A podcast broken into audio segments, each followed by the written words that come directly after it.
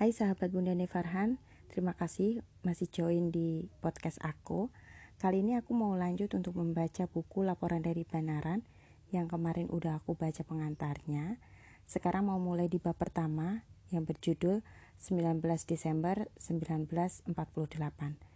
Tapi di bab pertama ini mungkin tidak akan aku baca sampai selesai karena memang banyak jadi nanti akan uh, diselesaikan dalam beberapa episode. Selamat mengikuti. 19 Desember 1948 Serbuan atas Jogja Pemerintah memutuskan tidak akan meninggalkan kota, tapi menganjurkan agar perjuangan diteruskan. Kekuasaan pemerintah dipindahkan ke Sumatera, meninggalkan Jogja dalam keadaan sedih bersama-sama sastra. Malamnya ke Godean, ke Kutu, terus ke Minggir, mencari MPKD. Petikan dari buku harian saya. Kejadian-kejadian pada tanggal 19 Desember 1948 di Yogyakarta niscayalah merupakan peristiwa yang bersejarah.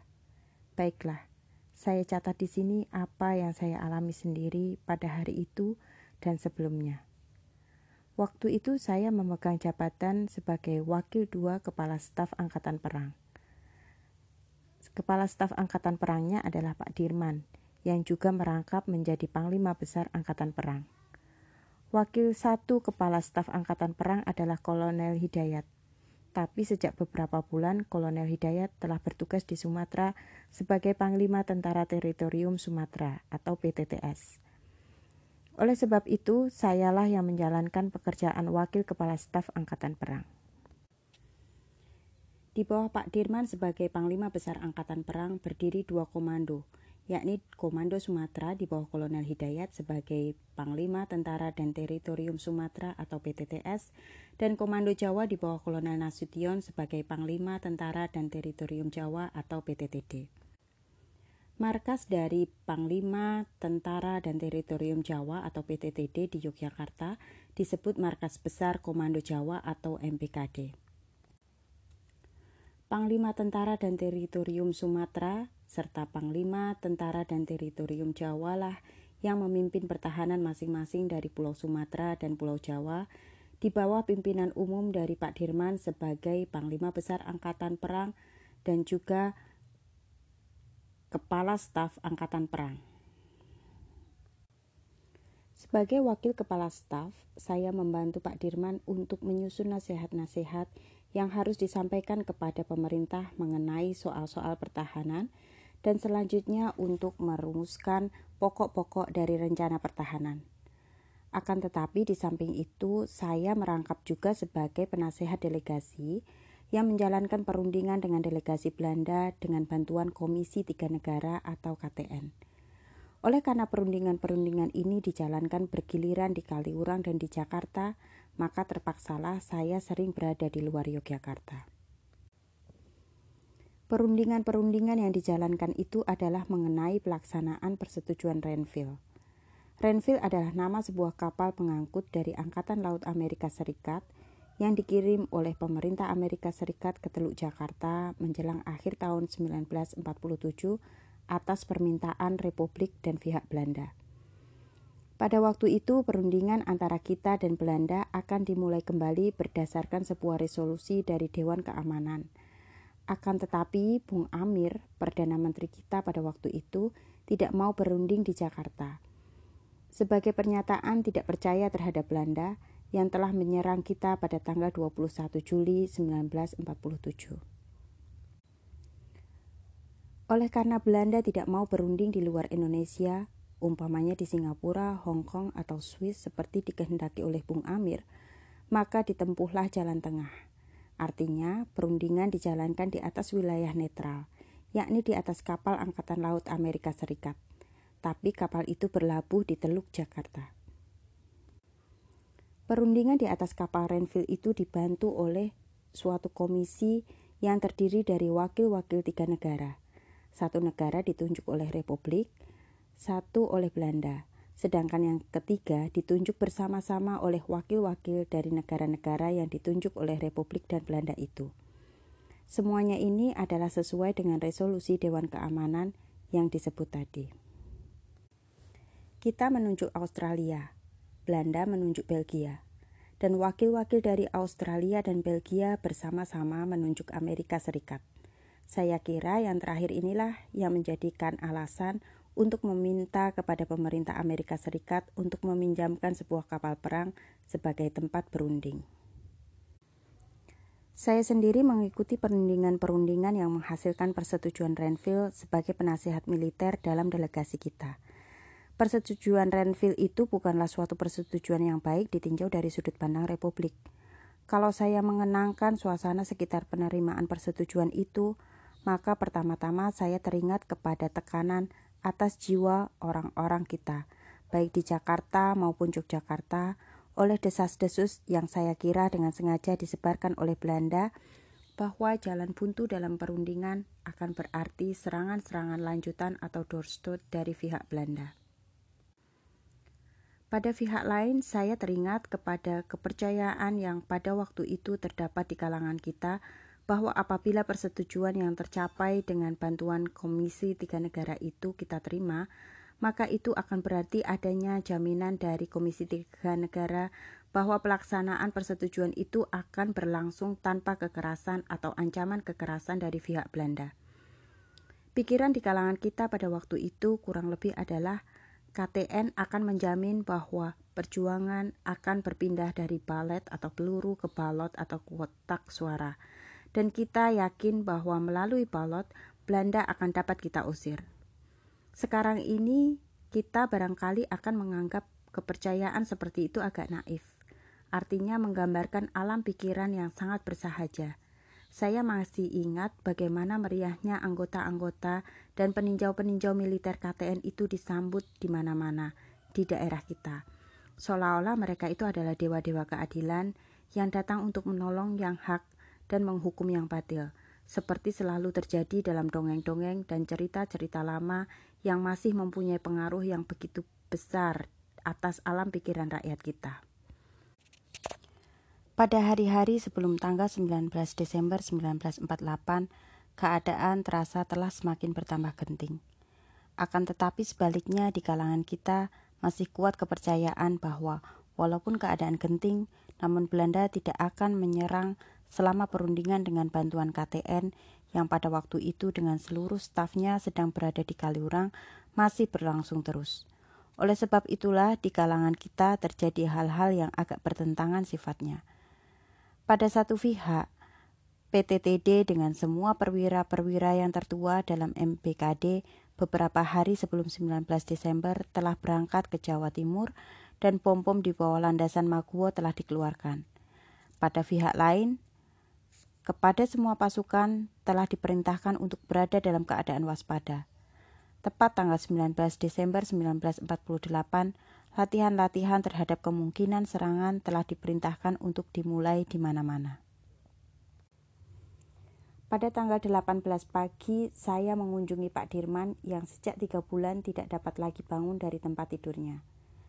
Pada kesempatan itu, saya laporkan kepada Pak Dirman bahwa pada satu pihak kita menganggap keadaan cukup genting, tetapi di pihak lain menurut anggapan pimpinan politik, maka secara politis Belanda belum dapat memulai serangan selama surat menyurat melalui wakil Amerika Serikat dalam KTN belum putus.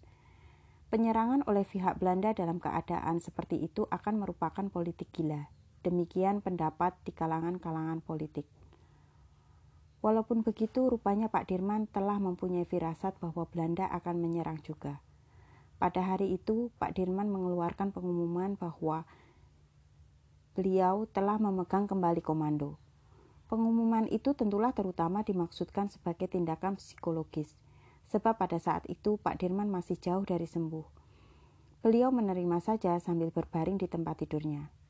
Pada tanggal 18 sore, saya berangkat ke Kaliurang. Wakil Presiden yang waktu itu merangkap menjadi pemimpin kabinet presidensial dan Menteri Pertahanan sejak beberapa hari beristirahat di Kaliurang. Waktu makan malam di hotel Kaliurang bersama-sama dengan tamu-tamu lainnya yang sebagian besar terdiri dari anggota-anggota staf KTN, maka radio yang rupanya dipasang pada Radio Jakarta menyiarkan bahwa esok harinya pagi-pagi Wakil Tinggi Mahkota Belanda akan mengucapkan pidato yang penting. Segera setelah makan malam itu berakhir, maka saya pergi ke tempat istirahat Bung Hatta. Saya dijelaskan kepada Bung Hatta bahwa saya tidak merasa tentram.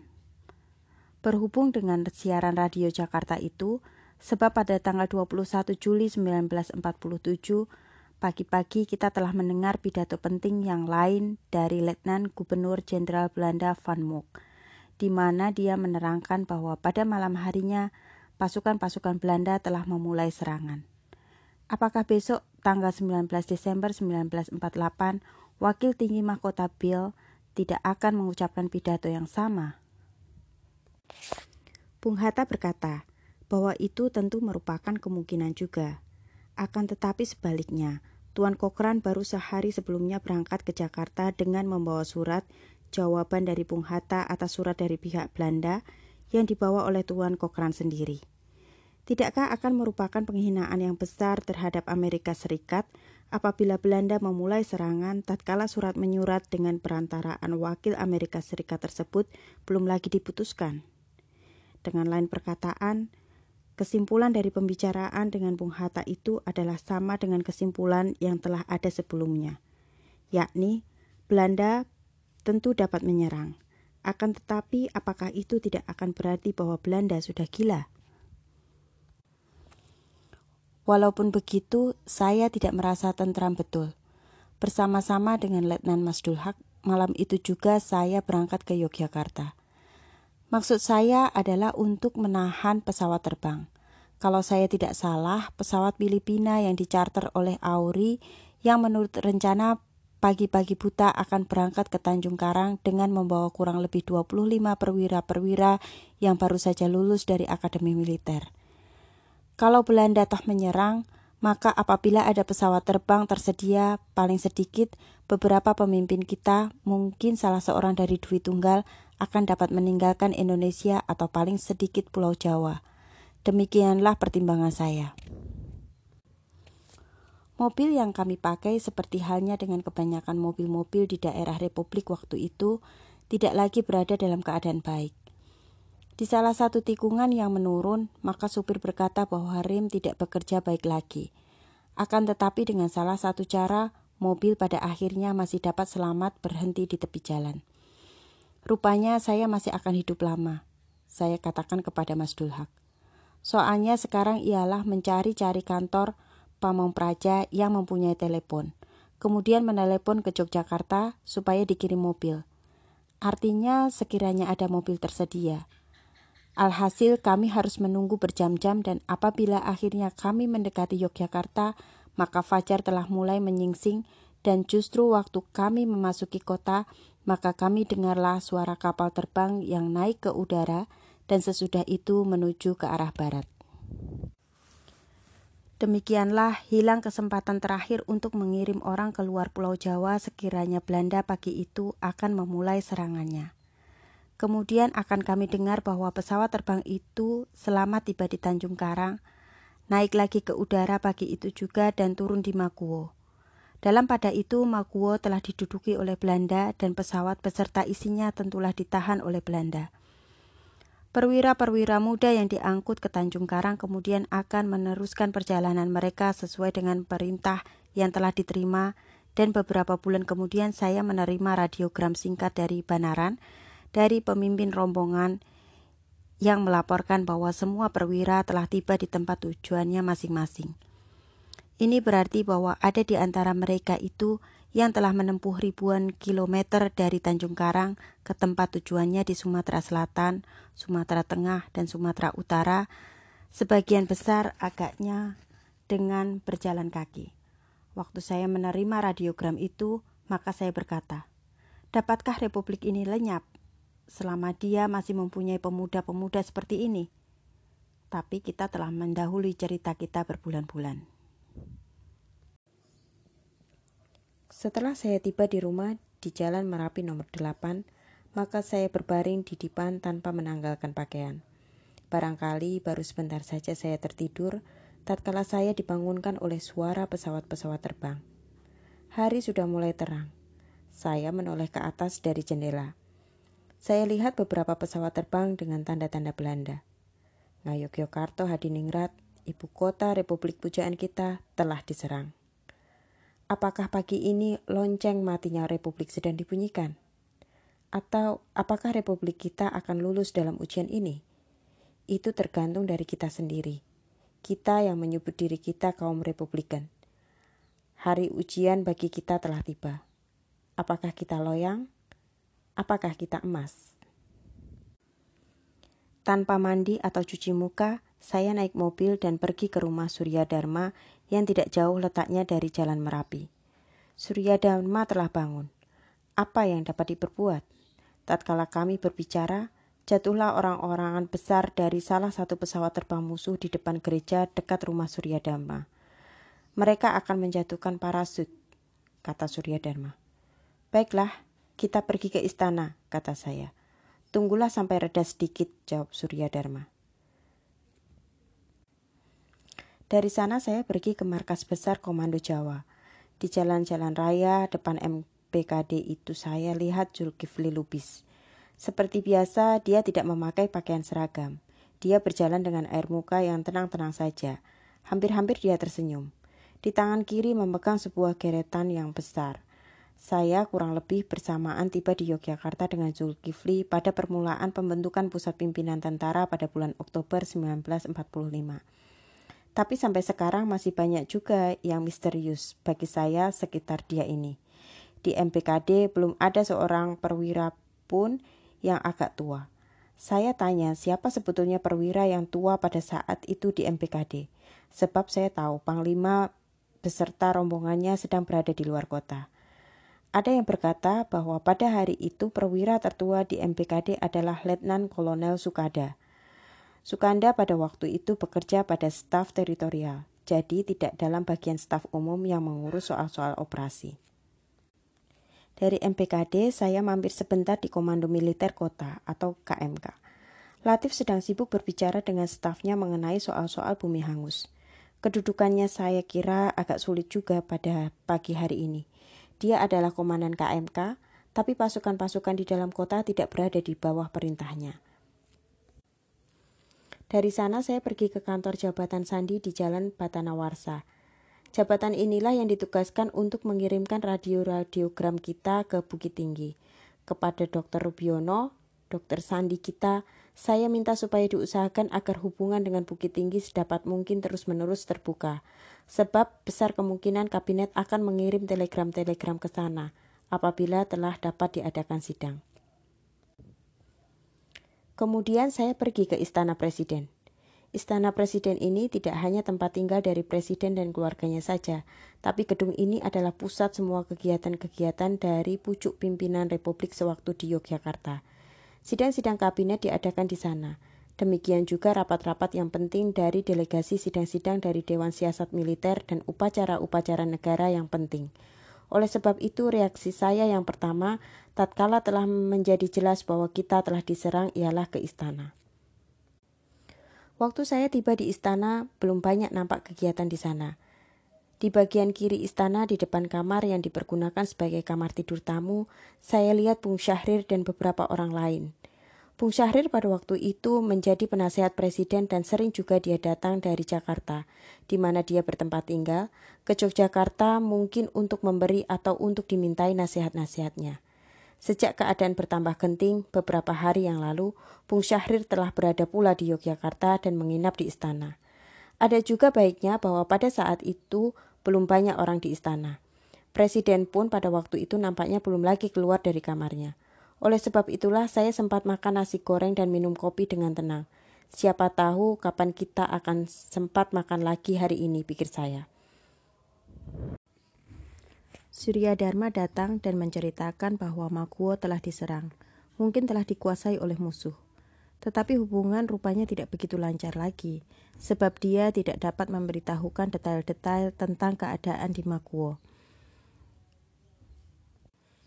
Di atas Yogyakarta dan sekitarnya tampak pesawat-pesawat terbang Belanda yang mondar-mandir dengan bebas, sebab kita tidak dapat berbuat apa-apa. Pesawat-pesawat pemburu kita tidak punya, dan senjata-senjata penangkis udara pun hanya terbatas pada beberapa mitralyur saja. Sewaktu-waktu pesawat-pesawat Belanda itu menjatuhkan roket atau menembak-nembak dengan mitralyur. Tapi istana sendiri tidak mengalami serangan-serangan langsung dari udara. Lambat laun tibalah di istana anggota-anggota kabinet. Dr. Leimena, Insinyur Juanda, dan lain-lain juga Sri Sultan yang kemudian datang. Beliau sejak beberapa hari sedang menderita sakit dan nampaknya masih sulit berjalan waktu beliau keluar dari mobil dan memasuki istana. Pak Dirman yang sejak tiga bulan tidak dapat bangun dari tempat tidurnya pun tiba juga. Perlahan-lahan beliau turun dari mobil dan berjalan lambat-lambat ke dalam istana dengan dibantu oleh beberapa orang ajudan dan dokter yang merawatnya, yakni Dokter Suwondo. Presiden juga telah keluar dari kamar beliau. Tinggallah menunggu Bung Hatta yang masih berada di Kaliurang. Sri Sultan dan Bung Syahrir telah bersiap-siap untuk menjemput Bung Hatta ke Kaliurang. Sasra telah mengantarkan surat keterangan dengan cap dari staf angkatan perang untuk menghindarkan kesulitan-kesulitan kalau-kalau ada pasukan-pasukan kita yang menahan mereka di tengah jalan.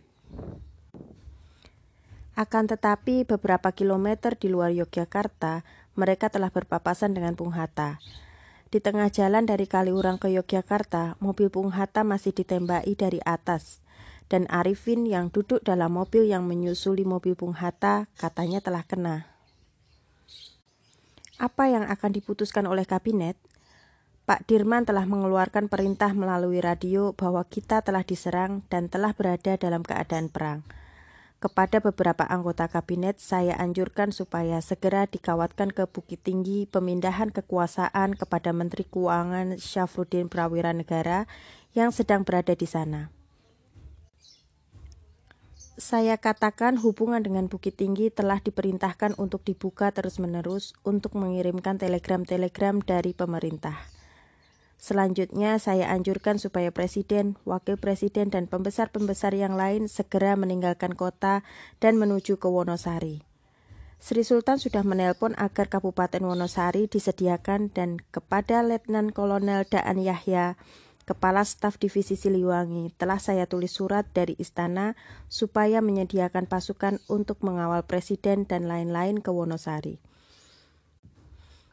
Waktu ditanyakan apakah Wonosari akan aman, saya jelaskan bahwa dalam keadaan yang dihadapi ini tidak ada satu tempat pun yang dapat dianggap aman secara mutlak. Sebab tiap tempat dapat tiap saat mengalami serangan dari udara atau dari darat. Oleh sebab itu, sekiranya pun Wonosari hari itu masih aman, itu tidak berarti bahwa besok lusa presiden dan lain-lain akan dapat tinggal di Wonosari. Dengan lain perkataan, siapa yang meninggalkan kota haruslah membiasakan pikirannya untuk hidup mengembara dari satu desa ke desa lain sampai ada penyelesaian umum. Ini tentu mengandung pula risiko tertembak atau tertawan, kurang makan, kurang obat, dan seterusnya. Semuanya ini adalah hal-hal yang tidak dapat dielakkan dalam cara berperang satu-satunya yang terbuka bagi kita, yakni perang rakyat.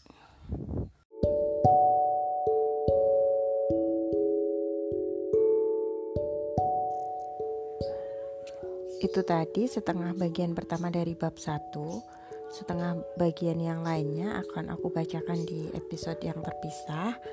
Terima kasih teman-teman yang udah mengikuti Aku membacain buku laporan dari Banaran ini.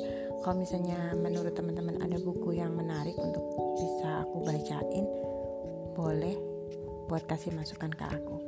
Makasih ya. thank you